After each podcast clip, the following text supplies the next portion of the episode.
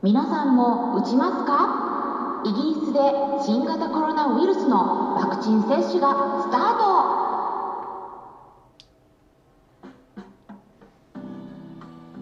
こんにちは。サラホリスティックアニマルクリニックのホリスティック獣医サラです。本ラジオ番組ではペットの一般的な健康に関するお話だけでなくホリスティックケアや地球環境そして私が日頃感じていることや気づきなども含めて様々な内容でイギリスからお届けしております。今回はですね時事ネタとしてイギリスで開始された新型コロナウイルスのワクチンについてお伝えしたいと思います。まあきっとね日本でも話題になっていると思うんですけれどもイギリスの BBC ニュースからはこんな情報がありました。まああの文章一文だけ取り上げて読みたいと思います。イギリスで12月8日にアメリカのファイザーとドイツのビオンテック新型コロナウイルスワクチンの接種が始まったということなんですけれどもあのちなみにですねこのドイツのビビビオンテックはい。でね何かあの分かりますか？これ製薬会社の名前なんですけれどもねちょっとね豆知識挟みますとあの日本だとビオンテックって言うんですけどあの欧米だとね、うん、どっちかっていうとバイオンテックって呼ばれることのが多いかなっていう印象はあるんですね。ただあのこれねじゃあどっちで呼んだらいいのかってねまあ、ビオンテックかバイオンテックかのこの最高責任者 CEO であるウグル・サヒンさんという方にねこれねインタビューでこう聞聞いてたね動画があったんですね。でそれ確認したらねなんかその方はあのなんか別にどっちの読み方でもいいよって言ってました。なんでまあバイオンテックか、まあ、ビオンテックかまあどっちの読み方もあるということで、えー、皆さんにね知ってもらえたらなと思うんですけどはい。まあ、ただねあの世界的に各製薬会社が、まあ、日本も含めて新型コロナウイルスのワクチンをこう開発してますよね。でそこで、まあ、一番乗りでイギリスで、えー、まあ、一般のね国民にも普及されることになったということなんですけれどもはい皆さん打ちますか？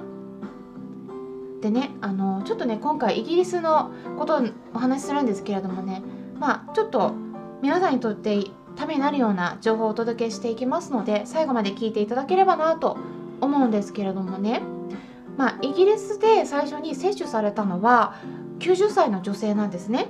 で2人目としては81歳の男性です。っていうことで、ね、お二人とも高齢者なんですね。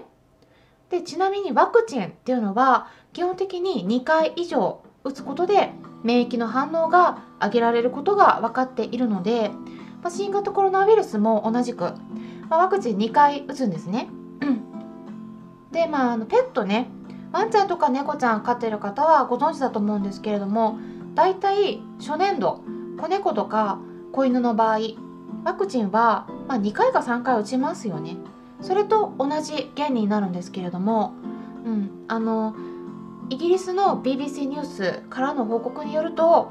最初に打ってから、まあ、具体的には21日後つまり3週間後のに2回目打つということで完全な免疫を得ることができるっていうふうに言われてるんですね。まあ、これはねブースター効果って呼ばれてます。はい。まあ、2回か3回ワクチンを打つともっとねこう抗体が出るんですね作られるんですっていうことなんですけれどもただねイギリスではね今の段階でさすがに国民全員にはワクチン打つことはできないのでワクチン接種する人っていうことで優先順位を設けてます。なので多分日本でもワクチン打つことができるようになっても優先順位決めるはずなんですね。なのでじゃあどういうふうに優先順位が決められているのか。まあ、具体的に上から順番にお伝えしていきたいと思うんですけれども1番目から9番目まで一応ね あるんですね。なのでちょっと長くなるんですけれども聞いてもらえればと思うんですがこんな感じです。まず1番目に優先するべきって考慮されているのは高齢者ですねやっぱり。特に80歳以上の人たちになります。そして2番目としてはその高齢者の介護などに関わっている人たちとか医療に関わっている人たち、うん、お医者さんとか看護師さんとかですね。もちろん高齢者の人たちからうつされるリスクがありますからね。でその次からは年齢がどんどん下がっていきます。3番目は75歳以上の人たち。4番目は70歳以上の人たちとすでに病気を抱えていて非常に弱っている状態の人たち。そして5番目は65歳以上の人たち。6番目としては16歳から64歳までの間ですでに病気を抱えている人ですね。で7番目は60歳以上。そして8番目は55歳以上の人たち。9番目が50歳以上の人たちなんですけれどもはい。どうですか？この中に当てはまってます？私は当てはまってないです。はい。であねただねあの医療スタッフの人たちは、まあ、よく優遇されるんですね。うん。でまあ以前もねお話ししたようにうちの主人が救急医療の部門で働いてる医者で、まあ、新型コロナに配属されることもちょっとあるので、まあ、真っ先に打つって言ってるんですね。うん。うん、まあちょっとねこれに関して私もちょっと複雑な気持ちなんですけどまあただちょっとリスクがね高いですからね。じゃあ実際にこの効果ってどれぐらいあるのかっていうとまあ、イギリスでその報告されているのは95%の効果が得られたっていうことなんですね。じゃあどんな副作用が出るのか気になりませんか？まあ一応ね私の方で調べた情報をお伝えしたいと思うんですけれどもまあ大体インフルエンザのワクチンを打った後に出るような症状が出る場合があるということなんですね。まあ、具体的には例えば関節の痛みとか熱が出たりだるくなったりあとは頭痛とか、まあ、そういった軽い症状っていうふうに言われてます。なのでこのアメリカの CDC、えー、アメリカ疾病予防管理センターというところいろいろねデータ公開してるんですけれどもそこからの発表によると、まあ、こういった症状が出るのは免疫が反応している証拠なのでどうかね驚かないでくださいよと言ってるんです。